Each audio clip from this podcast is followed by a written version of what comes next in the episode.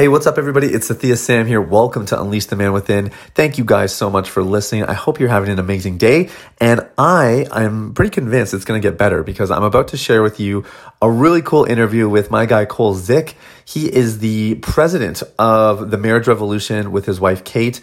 And these guys are leading a, I would say, a revolution of um, of biblical sexuality. And these guys are big dreamers. They have a really powerful message. And it, it's kind of a full circle thing for me because Moral Revolution was one of the first organizations that I heard talk about biblical sex in a way that was not scary and not rigid and black and white. And um, they, they're just so grounded and really know how to broach these conversations in a way that's respectful but very truthful. And I think that's that's really quite commendable. So um, there's lots to learn. We talked about a little bit of everything. We talked about uh, game for your porn addiction. We talked about what it's like to uh, to do sex well when you're in marriage, and we also talked about what it's like to heal. You know, when when you've had trauma in your past, or when when sex is not everything that it was cracked up to be in a marriage, how you make adjustments and do it better. And then we, we went all the way to the other end of the spectrum, which is, you know, when you are raising kids, how do you do it in a way where they can actually talk about sex safely and learn it through a biblical lens without, um, without some of the rigidity and some of the things that we tend to get in church culture today. So this was a very well-rounded interview. Cole is unbelievably articulate.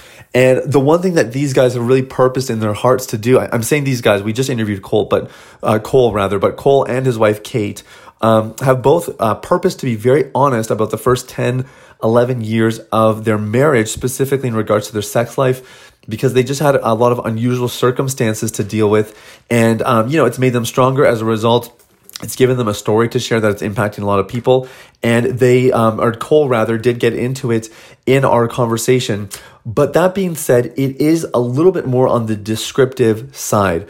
And so if you are in recovery, and um, you know even just sometimes hearing about people's uh, sexual experiences not it's not like it went into detail about them but just kind of even there's certain language that's used that i know could be triggering and so I'm asking you to use some wisdom. There's other ways you can get wisdom than this podcast interview. So don't feel like you have to listen to this if you know you're just a little bit sensitive to terms around uh, just things like oral sex and that kind of stuff. Um, so I, I'm just giving you a word of caution because this this content is always it's just a dance that we're doing. You know, we want to help you and we have to talk about these things directly.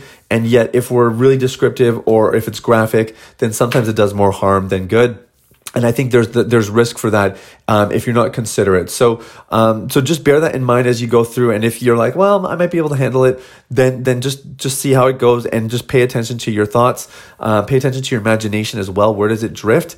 And if you find that's becoming a problem, stop the podcast, move on to the next one. Not a big deal. Okay. Now, without further ado, guys, here's my interview with Cole. So here's the million dollar question: How are men like us who work hard have good motives, and a God given purpose, supposed to fulfill the calling on our lives and the dreams in our hearts, all while establishing sexual integrity, thriving relationships, and a meaningful connection with God?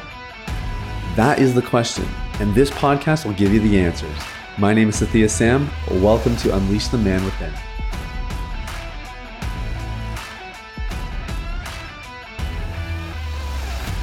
Awesome. Well, Cole, I've been following you and Kate for a while now, and uh, it's been really cool to see what you guys have done with the Moral Revolution. Thank you so much for being on the podcast today, man. Yeah, it's an honor. We're uh, I'm excited. We always love you know meet new people, connecting, talking, sharing pod, podcasts and ideas, and you know there's there's still not enough podcasts out there talking about healthy sexuality. So we've uh, we still have a lot of work to do you and i. So we got to keep doing it together. Yeah that's exactly it man. I totally agree. And uh, moral revolution was actually like when i was growing up and trying to figure out my own sexuality as probably i was maybe adolescent years university years this was one of the first organizations that actually had like really good messaging where it was like oh it makes sense. I get it. It's biblically sound. There's good reasoning to it and it yeah. wasn't just like uh, bounce the eyes and turn or burn and you know all that kind of old yeah, school messaging. Sure. So I guess I'm curious, like, how did you guys come onto the scene? Because obviously you guys have a calling for ministry in your lives, but you could have done a bunch of different things, I'm sure. Why Moral Revolution? Yeah, so we were youth pastors actually for a long time, 13 years um, at the last church we were at in Sacramento. And, you know, we always had a heart for sexual purity. Um, my wife and I won't get too much into our story, but that's really what led to why we have a passion for this. You know, I was born and raised in a really great Christian home, learned to hear the voice of the Lord really early. And so never, and I never went down the path of pornography, addiction, or sex. You know, Caitlin, wow. my wife, is the only one I've ever been with in any way. Where her story was very different. She was sexually active in like seventh grade um, a mm. lot of culture pressure, social pressure, feelings of I have to, I should. And so, you know, she found the Lord midway through high school. And when we came together, we started in her senior year, um, got married. I knew right away she was the one. We dated for three years, got married. And then just in our marriage, realized, man, there's a lot of baggage from things that had happened years and years earlier. And so yeah.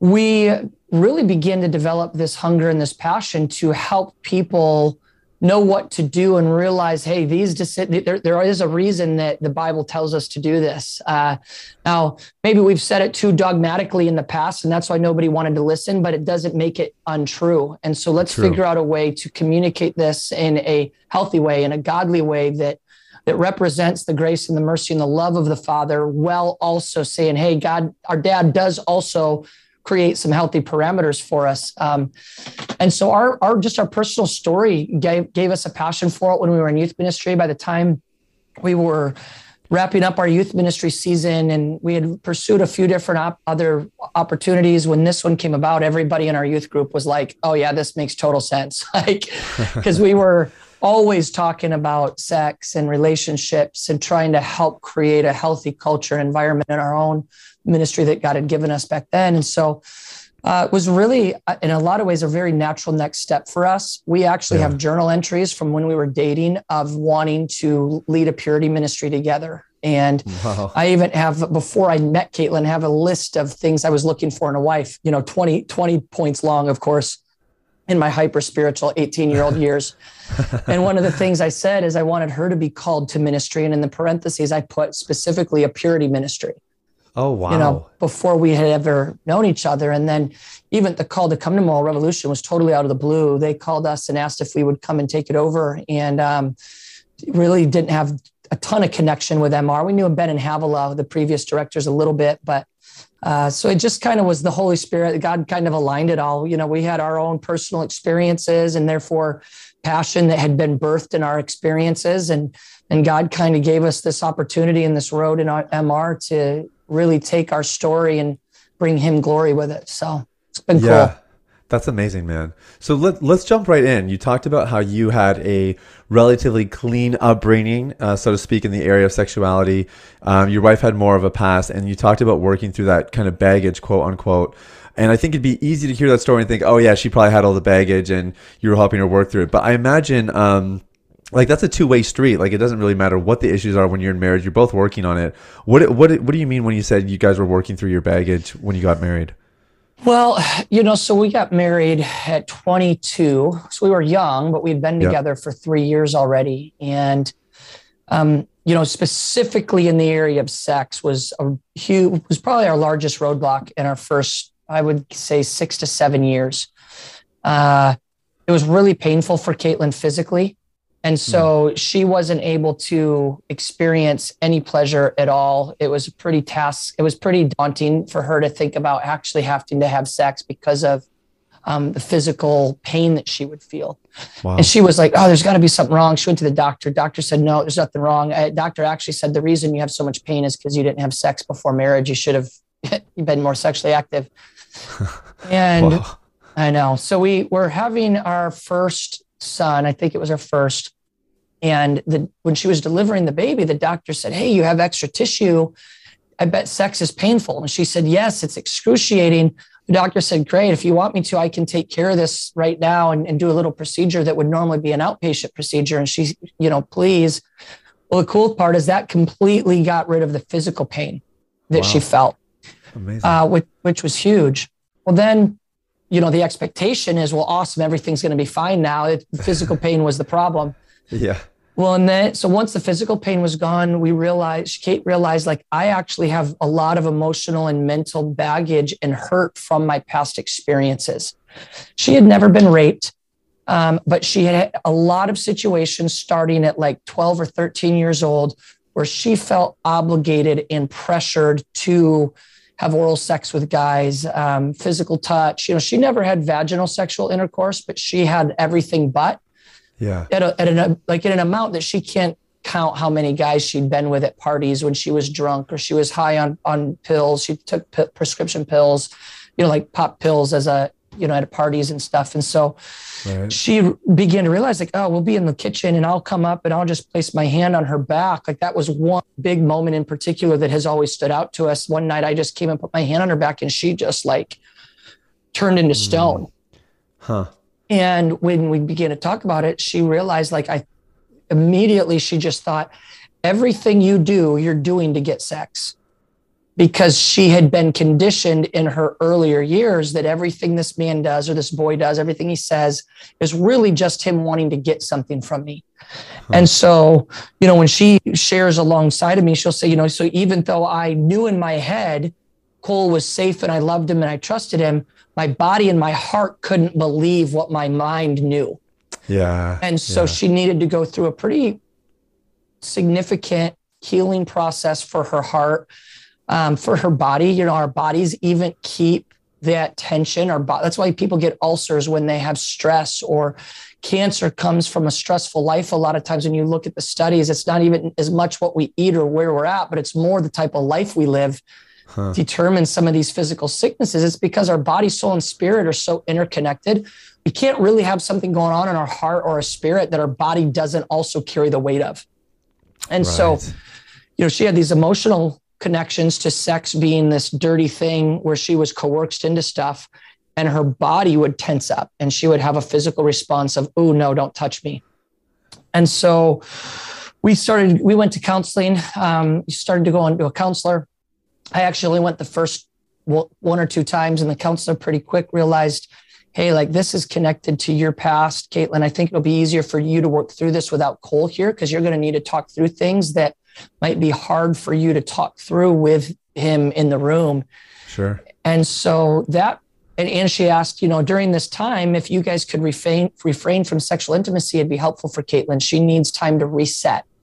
Her brain needs to reset. And so that counseling period ended up being about 18 months. We ended up going a year and a half with no sexual intimacy as she went through this process of unpacking these things that had went on. You know, the counselor diagnosed her with PTSD, um, which we didn't, we had never connected to. We only connected that to like car accidents and you know right. military personnel. We never connected it to a a normal American girl's middle school and high school experience. You know, she yeah. hadn't been, like I said, she hadn't been raped. Um, technically, she had said yes in all these scenarios. So what, there wasn't like this big, traumatic, awful moment, which also was why she said, for years, I don't need counseling. A lot of people have it way worse than me. I right. didn't have this and I didn't have this. And so she wrote off her own pain because she just, well, other people's pain's worse. Mine shouldn't be as valid or as impactful on me. And so uh, after that 18 months went by, um, counselor said, Hey, I think you're you're where you need to be. Caitlin felt like free from it. And so we started to engage intimately again. And man, it was a huge difference. Yeah. Uh, she didn't have all these, she wasn't connecting me to these really broken moments anymore. She wasn't connecting what we did in the bed to what she had done with these past guys. She was able to find, like, really what it was was she severed and realized lovemaking with my husband is not like the sex I experienced with these boys.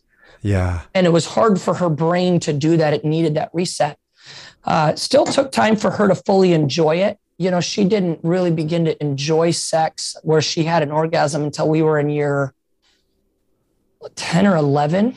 We're wow. on year 16 now. So it took us 10 to 11 years for her to really start to experience it to the fullest that she can. Yeah. Now, for the last five or six, it has just been beautiful. You know, it's That's, been everything God designed it to be. So it's it's awesome. That's amazing. Yeah, uh, I imagine a pretty tumultuous journey to get there, um, but well worth it. What was it like during those eighteen months for you? Um, I mean, challenging for sure. You know, at the same time, you know, the unique thing about my story is I never have been addicted to an orgasm. Uh, right. And that's you, you, the majority of people are addicted, men, I would say, are addicted to orgasms, even Christian men. Yep. Uh, we've we've kind of belittled lovemaking to be get an orgasm, have an orgasm, and have as good of an orgasm and as exciting of it as an orgasm and as erotic of an orgasm as possible. Yeah. Right. I mean, even Christian men have been conditioned to to pursue the orgasm. Well, because I never looked at porn, I mean, still to this day, I've never seen it. Never had been with anybody besides Caitlin. Every orgasm I had ever had has would been, had been connected to her. So when I went through this period, and we weren't really having sex that much, anyways. It wasn't. I mean, we were maybe having sex once a month. So right, because it was painful. Yeah. So there wasn't yeah. this big, massive appetite that had built been built in me yet. Right. One of the things that one of the things that's lost on our culture is in Song of Songs, where it says, Don't awaken love before it so desires. Sex is awakened at age 8, 9, 10, 11 in our generation because of the sexualization of culture. And mm. so a 14 year old boy says, I have a sex drive. Why would God give me this? Well, God gave it to you, but didn't intend for it to really be awakened until you were married. The problem is we're awakening the sex drive of our youth really, really early. So for me, by the time I got married at 22, my sex drive hadn't been fully unlocked yet because I hadn't, I didn't have all these experiences. And so when I needed to go dormant for 18 months, I was able to. And honestly, the Holy Spirit gave me a ton of grace, you know, helped me with my perspective. I, I held on in Galatians where it says, Husbands, love your wives as Christ loved the church, giving himself up for her to purify her with the washing of water through the word, that scripture really guided me. And I realized, man, if my call to, is to be to my wife what Christ is to the church and to give himself up for her, no matter how long this season lasts, it will, I still don't get to call it sacrifice if I compare it to the cross. Hmm. So if this is my expression of love, if this is what's required for my spouse to get healing, and I'm to be Christ to my spouse. What is Christ to us? He is the opportunity for health and wholeness. He is the road to healing. I mean, there is no road to healing and wholeness if not for Jesus Christ. Yeah. Well, and I'm I'm called to be that to my family. Well, man, I actually the Lord brought me into this beautiful place of seeing that. Wow, this what an honor I have. I'll never be able to touch the sacrifice of the cross but I will get to give this to my wife to create health and wholeness for her. And so God really, the Holy Spirit really kept me and guided me and guarded my heart from getting negative and guarded my mind from drifting and, and guard, you know, all the things that could have been. I think the Holy Spirit just really put me into a, a covered place and it just yeah. that kind of stuff didn't pop up. I really was able to look at it as a beautiful opportunity to uh, lay a foundation for my marriage and my family and um, yeah, it was it was a pretty when I neither of us look back at it as like super negative. Like I don't look back and think, oh, it was the hardest year and a half of my marriage.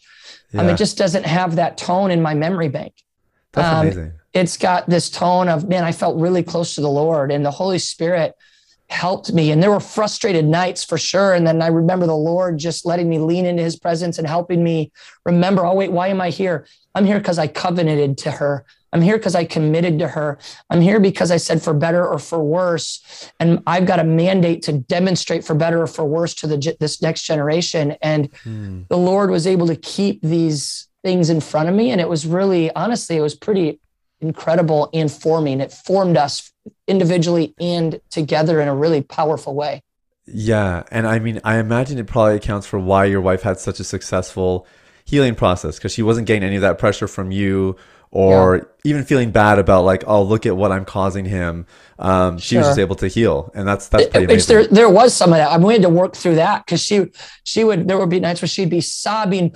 You shouldn't have to put up with this. You shouldn't have to deal with this. I can't believe okay, that you're okay. having to go through this because of my past. And um, yeah, a lot of self guilt and shame.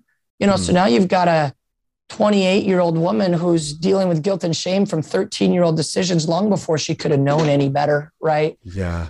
Um, you know, and we would work through that and I would hold her and I would do my best to communicate with words that I don't look at it like that. And you're not a burden. And, you know, and, and thankfully the Lord did bring us out of that. And there were still tons of stuff that we like. Once we were able to make love again, I realized I was now dealing with a lot of rejection from a lot of times where I initiated and she rejected me and couldn't. So there was still all of those layers of stuff yeah. that we, you know, though it wasn't void of that.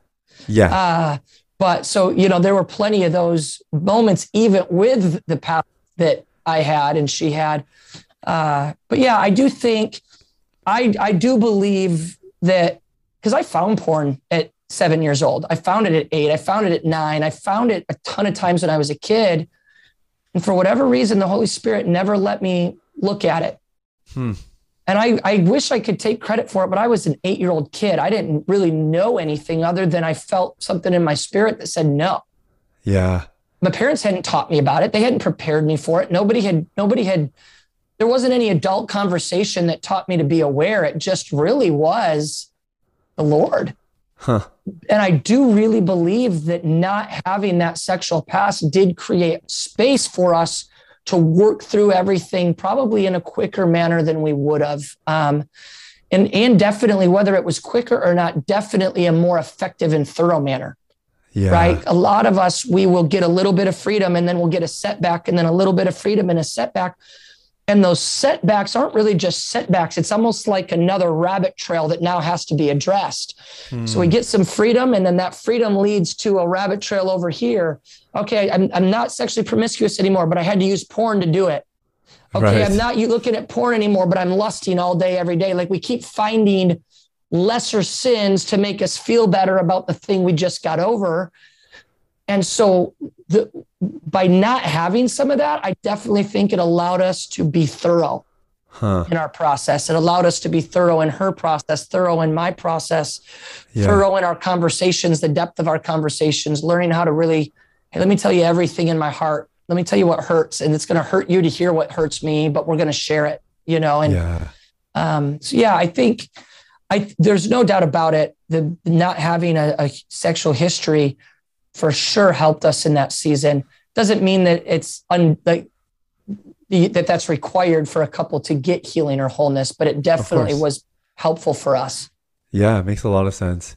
You talked a little bit about how our culture has become very hypersexualized and the value for the Bible, the institution of marriages, uh, those things are pretty much at all time lows. Yeah. And I know that you guys are super passionate about culture. Like um, everything that you guys do, this is not just about trying to get a message out or sell some merch. Like you guys are thinking, how do we use what we're doing here to impact culture?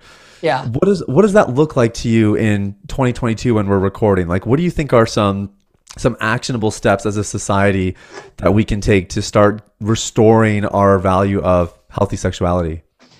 Yeah, I mean, there's that's I mean, a great question. We could spend two more podcasts unpacking this one, right? Um, yeah. I'm going to just go with the lowest hanging fruit. You know, there's 10 points on this question, but let me just give one. And what I think personally is probably the lowest hanging. Um, we have got to war pornography. We have to, we have to start a war on porn. Mm. Uh, porn is literally sex educating the entire world right now. Right. And it's a very dangerous sex educator because much of it's violent. It is not demonstrating connection. It is, it's just seeding these ideas that you perform when you have sex and you pursue the most exciting orgasm possible and as many orgasms as you can have in one setting. And it's creating an unquenchable appetite that is when you start to hear some of the craziest stories, whether this is homosexuality, transgender, you could go all the way into um, pedophilia and people that are, you know, a lot of rape, a lot of rape culprits, they'll tell you it was seeded in pornography they started porn and then porn demonstrated these videos and these images that they couldn't experience in real life. And so then they had to experience it in real life. And so then that is what was the seed hmm. for the sexual brokenness that they're now experiencing. You'll it's very very rare for you to find in our generation sexual brokenness without pornography somewhere in the history of that person. Yeah. Uh, very rare. Whether it's marriages falling apart whether it's a, an affair situation after situation after situation. Yeah, you're right. And it's because for two generations now, kids have been finding porn between eight and 11 years old. So our brains aren't even fully developed till our mid 20s. Yeah. So if I find porn at 12, let's say I let's say I beat the stat and I didn't find it till 12. All my friends already found it between 8 and 11, but I I won and I didn't find it till 12. But then 12 I just I didn't have an adult to talk to. I didn't have any healthy conversations on it. Now that became an addiction. Well, now by the time I get married, the average age of man in America anyways gets married is 29. That's 17 years of using porn as the sex educator. Jeez. Well, once you get to college, what are you doing? You're trying out what you see. You're trying to make porn cool. You want the girls in college to watch the porn with you and to act it out and to in the frat house and right, like all the, the just those layers and layers. So by the time we get to the marrying age of our culture, which is 27 for women, 29 for men, we have almost two decades of sexual conditioning that taught us to pursue a performance-based orgasm. Huh.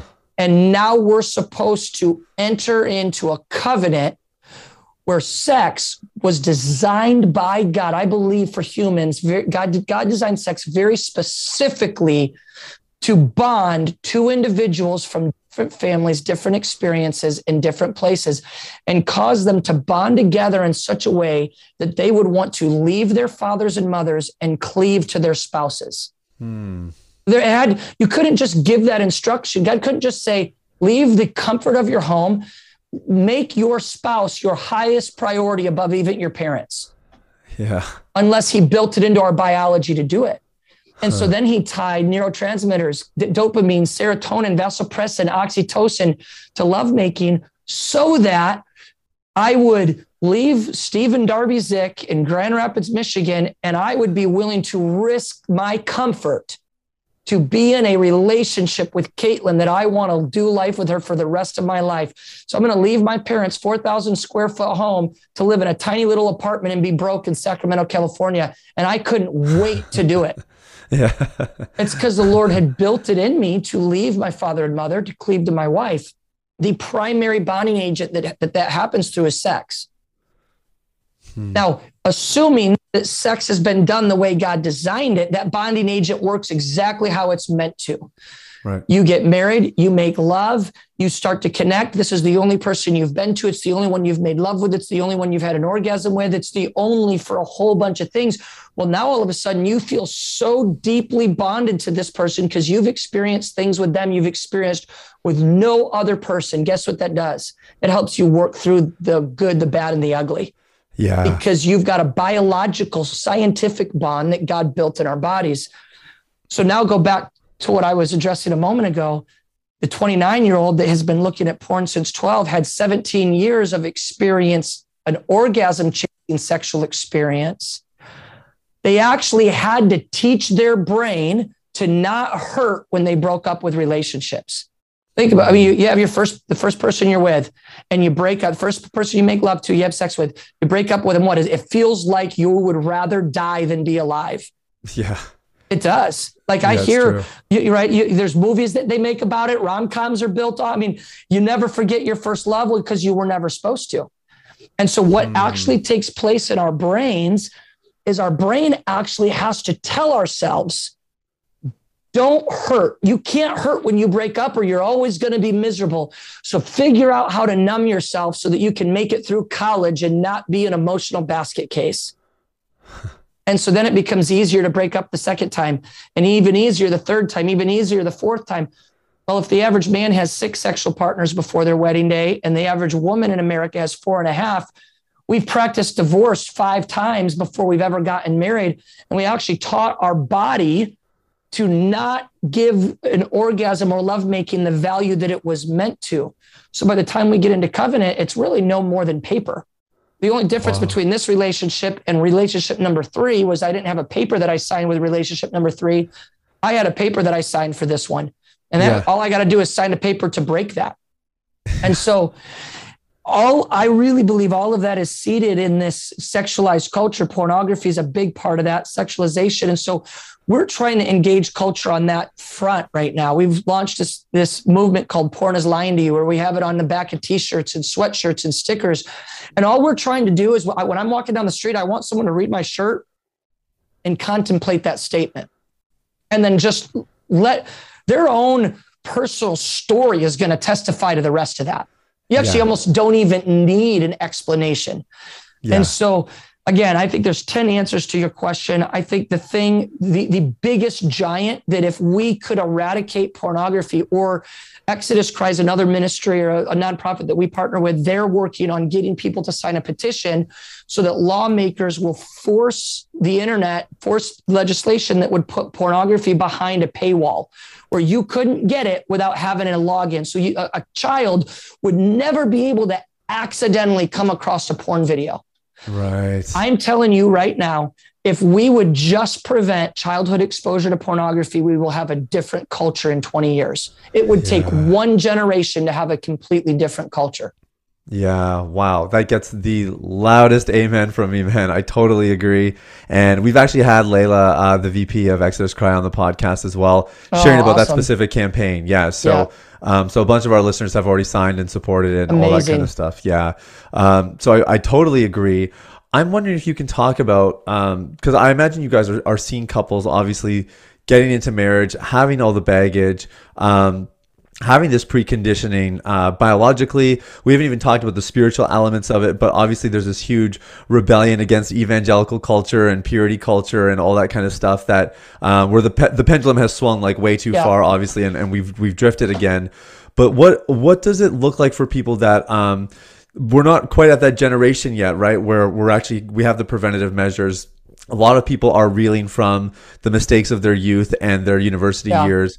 What what does that look like? What are you guys recommending for people to engage in that healing process?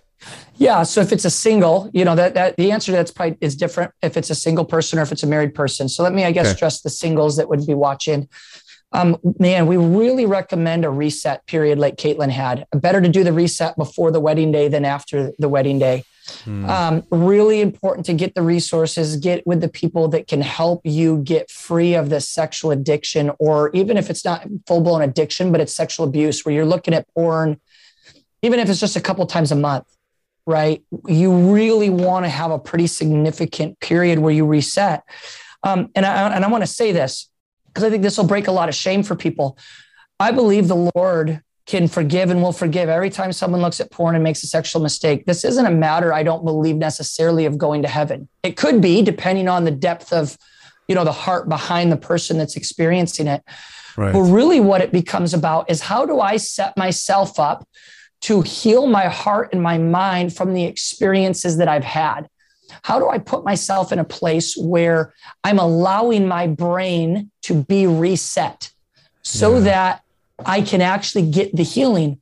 Well, to, to not stop the activity, does not stop the action, to continue in the you know the the pornography or the sexual promiscuity the way i would explain it to people is like this if you were if you're walking through the woods and you get cut on your right arm let's say there's a really sharp tree that cuts you. Uh, you're by nature, what are you going to do? You're, if you have the ability, you're going to bandage the wound, and then you're going to walk a little bit different to make sure that the, another tree doesn't cut you. Right. But when it comes to sexuality, because we've made virginity this golden calf, the moment we've lost our virginity, we're like, well, I've lost it anyways. I guess I should just cut my left arm too. And while I'm at it, I'll cut my right leg and my left leg. And instead of stopping, addressing the wound, and figuring out how to change our actions so we don't repeat it. We have this, well, I've lost it. I might as well just keep going down this path mentality. Mm. And what we're essentially doing is we're just re damaging, we're re injuring, we're teaching our brain that sex doesn't matter, orgasm doesn't matter, have it with anybody, do what you want to do, however you want to do it. Uh, and we've now conditioned ourselves to believe that. And so, why it's super important for a reset period is because you actually have to communicate to your brain. You, you're, you're in that reset period. What you're doing is you're telling your brain sex matters, sexual intimacy matters. Hmm. And sexual inter- intercourse was God's idea, and it's amazing, and it's powerful, and it's worth protecting, and it's amazing, and it's a part of creation that God created on purpose. And it's so important that it's worth me fighting for. It's yeah. and and so what really what you're trying to do is you're trying to give value back to sexuality. Right. Even Christians don't realize that the value of an orgasm has kind of been stripped from us. And there's other there's other layers. If you know, I'm not a counselor or psychologist. We we work with a lot and consult with a lot, but um, for me, I would I always try to encourage people that, to say, hey, create a reset so that you can give that you can give the value of sex and lovemaking back to your heart and your mind yeah. take a time to allow that to happen and then when you get married it's going to have this beautiful bonding ability the way god designed it for marriages um, I don't recommend 18 months of no intimacy. that's not something I would want any marriage to do. Yeah. Um, and I, nor do I think that that's required for everybody. Yeah. Um, yeah. But I do think that for marriages, they need to be very real and honest with where they're at. Definitely, yeah. They probably do need to pursue Christian counseling. Um, and I would say two parts to that got to be a Christian and has to have a degree in counseling. Not that a pastor can't do it, but we're big proponents of Christian professional counselors and psychologists. God has gifted them with what they've learned and what they've experienced and they bring a lot to the table through their education their experience and so we're yes. big proponents for counseling um, yes. you know the counselors that we've went to in our marriage have prevented all kinds of chaos from happening hmm. and so you have to figure out in your marriage a way to create the reset required without necessarily shutting everything down you know, the way that we shut everything down. Maybe yeah. it's a shutdown for a month or two months. Um, and so, you, the, again, a soul searching, okay, really evaluating what do I actually think about sex? How do I view it? Here's a little insight to that inside of marriage is when once we were through the healing and Caitlin felt, oh, I feel healed and whole. She realized that like we would watch this old show called Criminal Minds. And we'd watch, that. we'd watch Law and Order you know, these are police detective shows. They're not uh, FBI shows. They're not like there's not you're not seeing sex scenes in them, but a lot of the storylines were built around a rape scene or a serial rapist. And Caitlin realized she goes, I can't watch these shows because what is happening is my brain is reattaching sex to rape. And then adult, I don't want to make love with you. Huh. And that was the moment that God gave Kate this statement that she that she uses when we teach together a lot is we're trained by what we're entertained by. Wow. And so we have to actually kind of do an inventory as a married couple. Okay, what do we actually think about sex and why do we think that? And let's talk about that for a moment. Let's put that all on paper. What do I do? I think sex is dirty. Do I think it's gross? Do I think it's just for the man? Do I think it's all about getting him an orgasm? You know, what is the XYZ. Okay, now what's the root of these lies? Okay, now let's go after the root of these lies. And let's yeah. see what the, the word says about that. Let's go after counseling for that. And let's figure out how we go after the root of these core beliefs that we've adopted. Yeah. Oh, it's so good, man. Yeah, you're speaking my language. Everything that we do here is in the same vein of you have to get to the root issues. And there's spiritual methods to do that. And there's really practical clinical mm-hmm. psychology methods to do that as well. So totally agree. Um, I want to switch gears a little bit because I know another thing you guys are really passionate about is parenting sexuality. And it's really neat actually because you, I think you're, you're in a very small percentage of people probably who have that story of, you know, only been with one person, didn't even engage in pornography or anything like that. Um, so what like a what a great example you are to set for your kids and um, and at the same time, you guys have also been able to work through stuff, and I think that's that's cool as well. That obviously just gives yeah. you um, some extra depth to impart. What do you guys recommend for people who are raising their kids? We have moms especially reach out to us quite a bit, um, yeah. who are like, "I'm pretty sure my son has watched, or my son has watched. I know he's watching. How do I help him?" Yeah. What does this look like? And let's go like let's go through the whole scale, man. Like preventatively, and then you know, sure. for parents where their kids are already struggling. Great. Well, I'm not necessarily intentionally doing this, but I'm going to tell you we've got some really killer resources we've made in the last year Please. specifically no, for parents. Um, yes. This is this is a huge passion of ours. We have a 12, 10, 8, and 6. Tons of conversations in our home. Our kids have all been prepped that pornography is probably coming. Be aware. Here's what you do if you find it or a friend shows it to you or you know XYZ.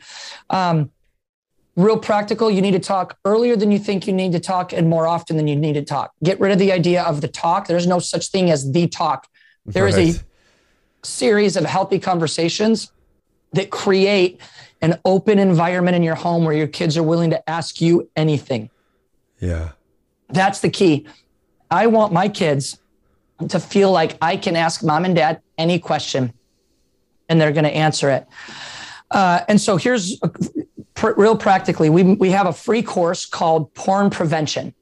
Uh, the we'll try to get you it. You could put it in the show notes. Maybe we'll get we'll you. put it in the show notes. One thousand. Um, I don't know yeah. what it is off the top of my head. We can email that to you afterwards. But uh, sure. porn prevention is a five course, a five session course, about fifteen minute videos. We actually did that one in collaboration with a, a man na- and woman named Dr. Glenn and Phyllis Hill. So Dr. Hill has got his doctorate in psychology. He actually also has a master's degree in sexology. Wow. So he is like the double whammy of psychology and sexology, knowing the ins and outs of this stuff. And so we did a five session course on what, how do we prevent our children from finding pornography and what do we do if they've already found it? Totally so free. Um, 100% free. They can, they can watch that and as many times as they want and share it with as many people as they want. Um, it was really cool. We actually got a pretty good sized donation to pay for the creation of that course. And um, it's really, we really believe in it. The other one that we have is called Parent Well. Now, that one is way more in depth. It doesn't just cover porn or porn prevention, it's got a number of facets to it. But again, we've got the, the hills are a part of that we went out. There's a there's a gentleman named um, Dr. Stanton Jones. He was the head of psychology at Wheaton College in Chicago for years, and he wrote a series called "God's Design for Sex," specifically for children. He's a part of our parent well. We went and got him and asked him to bring his expertise, and um, we talk about the book series that he's that he does. And there's a number of other professionals and experts that are a part of Parent Well that are speaking to their specific niche in this area. So I mean, it's almost this buffet of, hey, we went and said, who are all the best people to talk to parents about what to do with their kids? Let's put it all together in parent well so that every it's like a you can get everything you want in this one place all the links to the other the other resources and all of that stuff. And so that one yeah. there is a cost to that but both of those are at our website. Those are I would say probably those are the two resources that Caitlin and I personally feel the most proud of that we've done in the last five years. Cool. Because if we can get these out, these are going to have a generational impact. Yeah. Uh, if we can equip parents to have healthy conversations in home, imagine if you had been told at eight, you know, I don't know your story, but imagine if you'd been prepared at eight years old for what was to come. Dude, imagine at 10, right? It changes everything. None of my kids would have, none of my kids want to look at pornography. But if they don't feel the freedom in their home to look to, to talk about it, if they accidentally find it, they're going to talk about it and it's going to become a secret. And yeah. so our whole thing is how do we equip our homes? How do we equip our kids for this generation? How do we create the right environment at home and have the right conversations so these kids are thriving in depth and connection with us? And so, uh, yeah, it's a, it's a big, it's one of the main focuses that we've been putting our effort into the last couple of years here at MR is, is helping parents parent well. That's so good, man. We'll we'll put links um, in the show notes to those products for sure. Because there's especially, I mean, the if the porn prevention course is free, that's a no brainer. Yeah, no um, doubt. Yeah, yeah. So, okay, uh, you you said something that is very in line with what I usually tell parents because I'm not a parent yet myself, so I don't pretend to have answers. But the one thing I say is, you know, when I was a kid, the one thing I really wanted more than anything was I just wanted safety around the subject of sexuality. Like yeah. if it was safe, I would have at least had conversations with my yeah. parents. But because it didn't feel safe or comfortable to talk about it, I went elsewhere. Yeah. And I'm wondering if you can give some practical things to parents that are listening or want to be parents like myself. What how do you actually create that safety in the home so that great your kids question. can open up? Yeah, that is a great question. Um, and it's so critical. Here's a couple, I'll just give you a few just really quick, easy things these are all more in depth in the, the both of those courses I mentioned. But um, number one, you never want to overreact to a question or a word or a statement. Okay, so kids come mm-hmm. home using a word, they don't even know the meaning of it, but they use it and they realize the adults get all riled up when I use it. So they tend to they, they'll, they'll do that, and then a lot of parents, go, where did you hear that? Who told you that? The problem right. is we're we're now immediately attaching alarm and shame to sex, sexuality, and anything like that. And so we have a rule in our house. You can ask any question and you'll get the truthful answer, which leads me to the second part. and they're, they're kind of intertwined. Don't lie to them about the answer. Um, when they say ask what sex is, we don't say it's when mom and dad wrestle. We, you know, we actually, depending on their age, we lean into an honest, truthful answer to that question that's age appropriate for where they're at and their understanding. Mm. And so here's, I'll give you some exact examples in our home of the way some of this stuff has played out. Please. Um, and then, so the, the, let me just say the third one. And I'm going to show you how it all ties together. So we're not we're not going to act shocked when they ask questions or they say things or they use words that we don't think they should know. We're not going to lie to them when they ask questions. The third thing is that we're actually going to create intentional discovery conversations in our home with our kids. Okay, and so the way that all of these things look together. Um, my older, we, my wife walked into a conversation with our older two boys. Um, years ago now. And the the second my second son was walking around the house going sex, sex, sex, sex, just trying to get everybody all frazzled and riled up. And classic. My oldest, yeah, exactly. My oldest son goes, Well, Connor, sex isn't a bad word. It's just that some people misused it. It was actually designed by God. You know, I think they were like seven and eight at the time, or Jeez. Five and seven. I don't remember. They're two years apart. So, you know, this was four or five years ago. And so we're overhearing this. And so now we come into the conversation. We don't overreact. We just sit there and kind of laugh and, and, and enter in and go, well, where'd you hear that, Connor? And he goes, oh, I heard it at school. And we're like, well, what do you guys know about sex? And they're like, oh, well, we think it's kissing. And well, it's a little more than kissing, but that's funny. That's a part of it. And so we just enter into this really casual, fun conversation with them. Yeah. And then it, the boys engage back. There's no threat. There's no shame. We're just dialoguing. And then it got to the point where I moved into discovery conversation. And I go, well, has it, have you guys ever seen any videos that maybe you think could be sex? And they go, what? There's videos of it? No way. And I go, yeah, huh. there's a thing called pornography where people actually have taken pictures or videos of people doing it. And most likely, uh, you're going to have a friend try to show that to you at some point.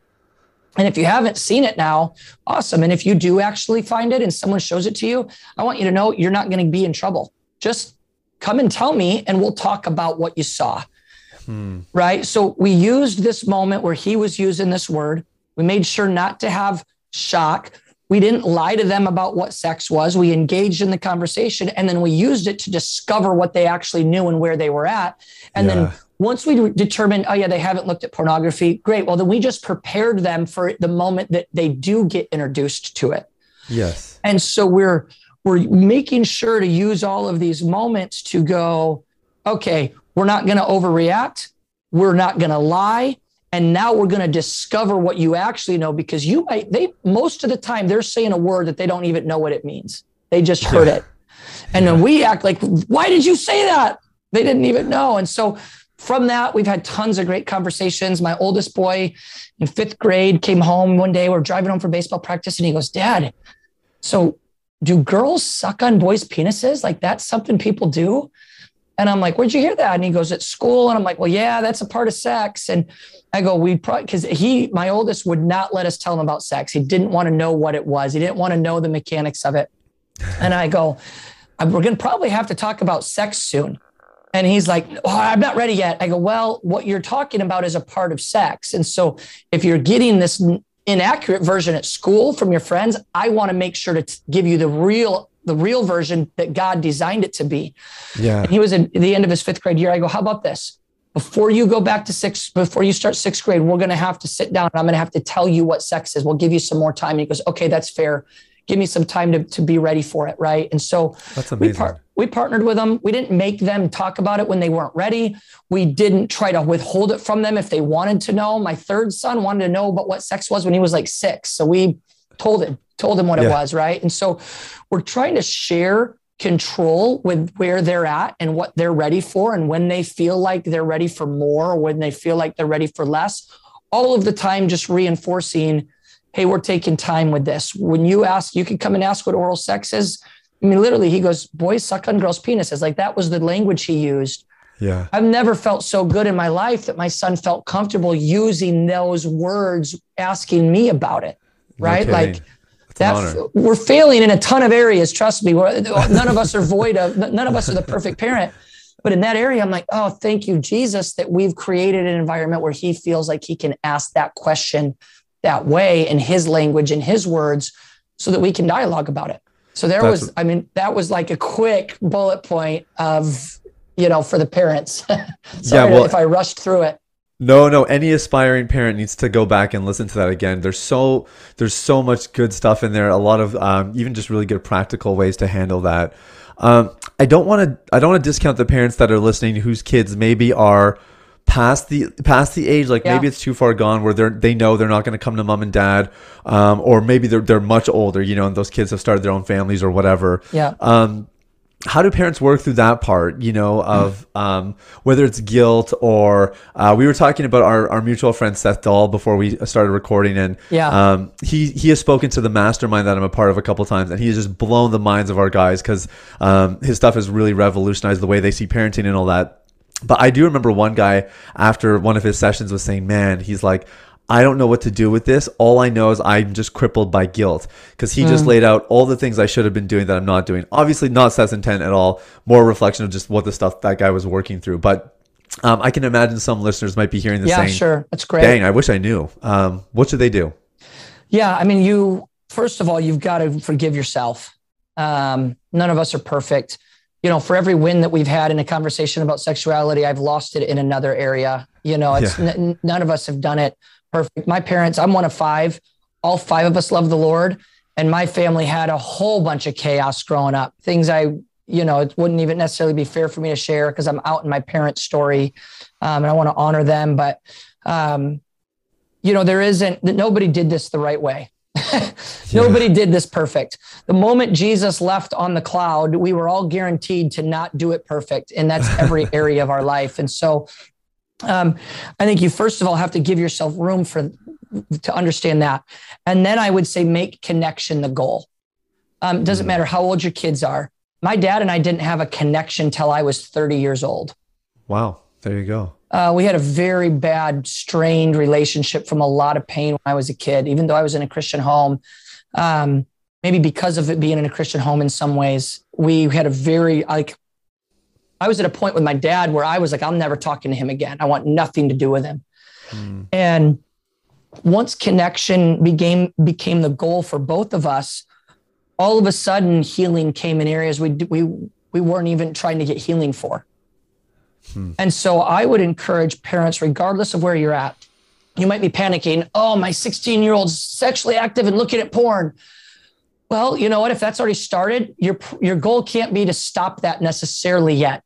You know, right. and, and I'm not saying it shouldn't be, but your goal has to be connection first. Reestablish connection. It's very easy with the, as a parent to be constantly do this, fix that, here it's all instruction especially for me because i'm like i feel like my primary goal as a dad is to prepare my kids for life so i'm always trying to teach them and grow them and challenge them and push them well i have to remind myself well wait a sec you also have to slow down and hear them as well yeah. if i'm always trying to push and challenge that i'm not hearing i'm not mm. listening and so i think that you're for anybody that you feel oh I'm, it's we're past that point connection, connection, connection, connection. If your kids are adults, ask them, what do I got to do to have connection with you? Because I want to be close in relationship yeah. and humble yourself.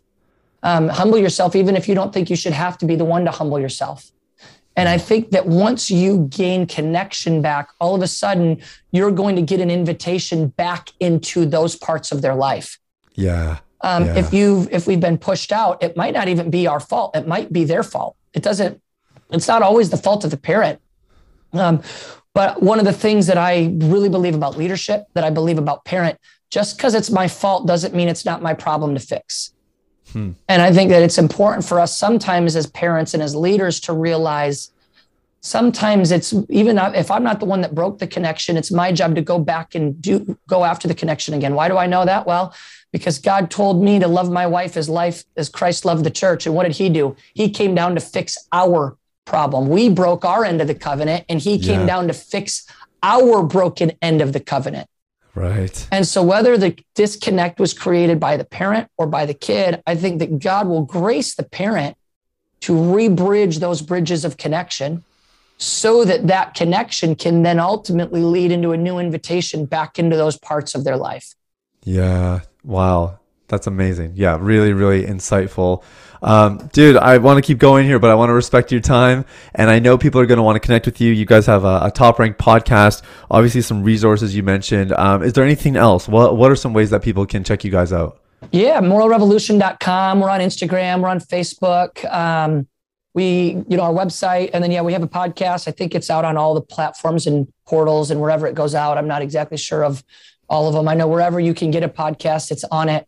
Um, cool. And then we do a lot of traveling and a lot of trips. You can always look at our website, see if we're in a, a location near you. I'd love to see you come out to an event, uh, you know, as we do different things like that. So those are probably the easiest ways to, to connect. Fantastic. Thanks so much for your time today, man. This was awesome. Yeah. Thanks for having me. I enjoyed it. It's, it's, it's awesome. I really, it's an honor and I appreciate you, uh, appreciate the invite. Oh, for sure. Well, there you have it. That was my interview with Cole. And man, I so appreciate him. I love the honesty uh, in the story. I love the clarity in the way they communicate, uh, the way he communicates. And I think Moral Revolution is doing a really cool thing. Also amazing that they partnered with Exodus Cry. We had Helen um, here a little a little while ago, and um, I, I think I said Laila in the interview, and I, I got the names mixed up. Uh, Laila used to be with Exodus Cry. She's doing her own thing. But we had Helen, and Helen is absolutely incredible. Um, so, anyways, we put links to all the stuff in the show notes uh, for their courses and their programs and uh, their podcast. Uh, they have a really good podcast as well. So, there's lots of ways for you guys to plug in lots of ways for you to take what you've learned and actually put it into action. And and I, you guys have probably heard me say this a thousand times over, but you know, information is a dime a dozen. Knowledge is cheap. It is execution that has true value in our economy today. And so I want to encourage you do not just simply be a listener of this podcast, do not be hearers of the word, be doers. And if there's um, even just one action point that you can take from today's episode, um, then then you're actually making this worth your while. You're not just being a consumer; you're actually being an action taker, and that's really where transformation takes place. And I know for some of you, you might be listening to this, and and maybe you're realizing, you know what, I need to get free of porn because I can see that it's deteriorating the fabric of my marriage, or that it will deteriorate the fabric of my future marriage. And I want to let you know that that is our specialty. Our, our, specifically, what we really do is we help young professional Christian men resolve the root issues of porn. That that is kind of our our focus. And so, if that's something that you want some help with, because previous solutions have failed you. They've gotten you caught up in cycles or some temporary freedom, but nothing that was really long term. It might be time to actually get to the heart of the issue. And the easiest way you can do that is completely free of charge. It's through the last relapse. And this is a free resource that we've designed. It's a 270 page uh, book and it, it is available on all major platforms. But in a minute, I'm going to tell you how you can get it for free.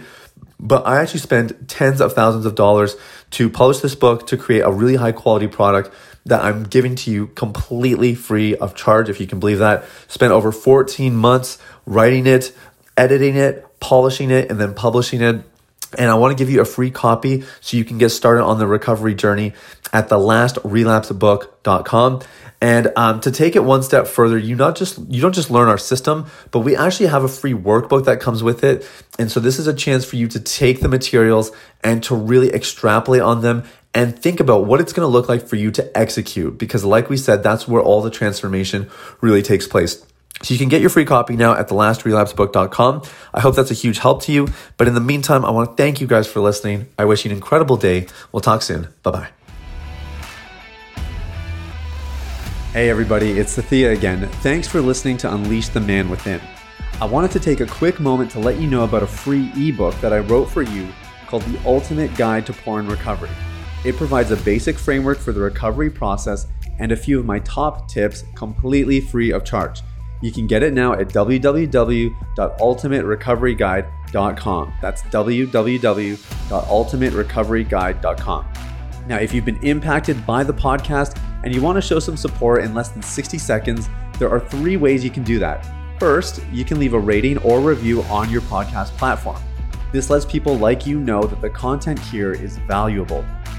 Secondly, you can share this episode with someone in your life that might benefit from the content. If you're passionate about helping other people experience freedom and success in their lives, this is one of the easiest ways to do that. And lastly, you can subscribe. I personally only listen to the podcast that I subscribe to. If you're seeking daily encouragement, guidance, and insight in your recovery journey, I highly recommend subscribing to Unleash the Man Within. Thanks for listening. I look forward to connecting with you very, very soon. The information, opinions, and recommendations presented in this podcast by Sathiya Sam and his guests are for general information only and should not be considered medical, clinical, or any other form of professional advice. Any reliance on the information provided is done at your own risk.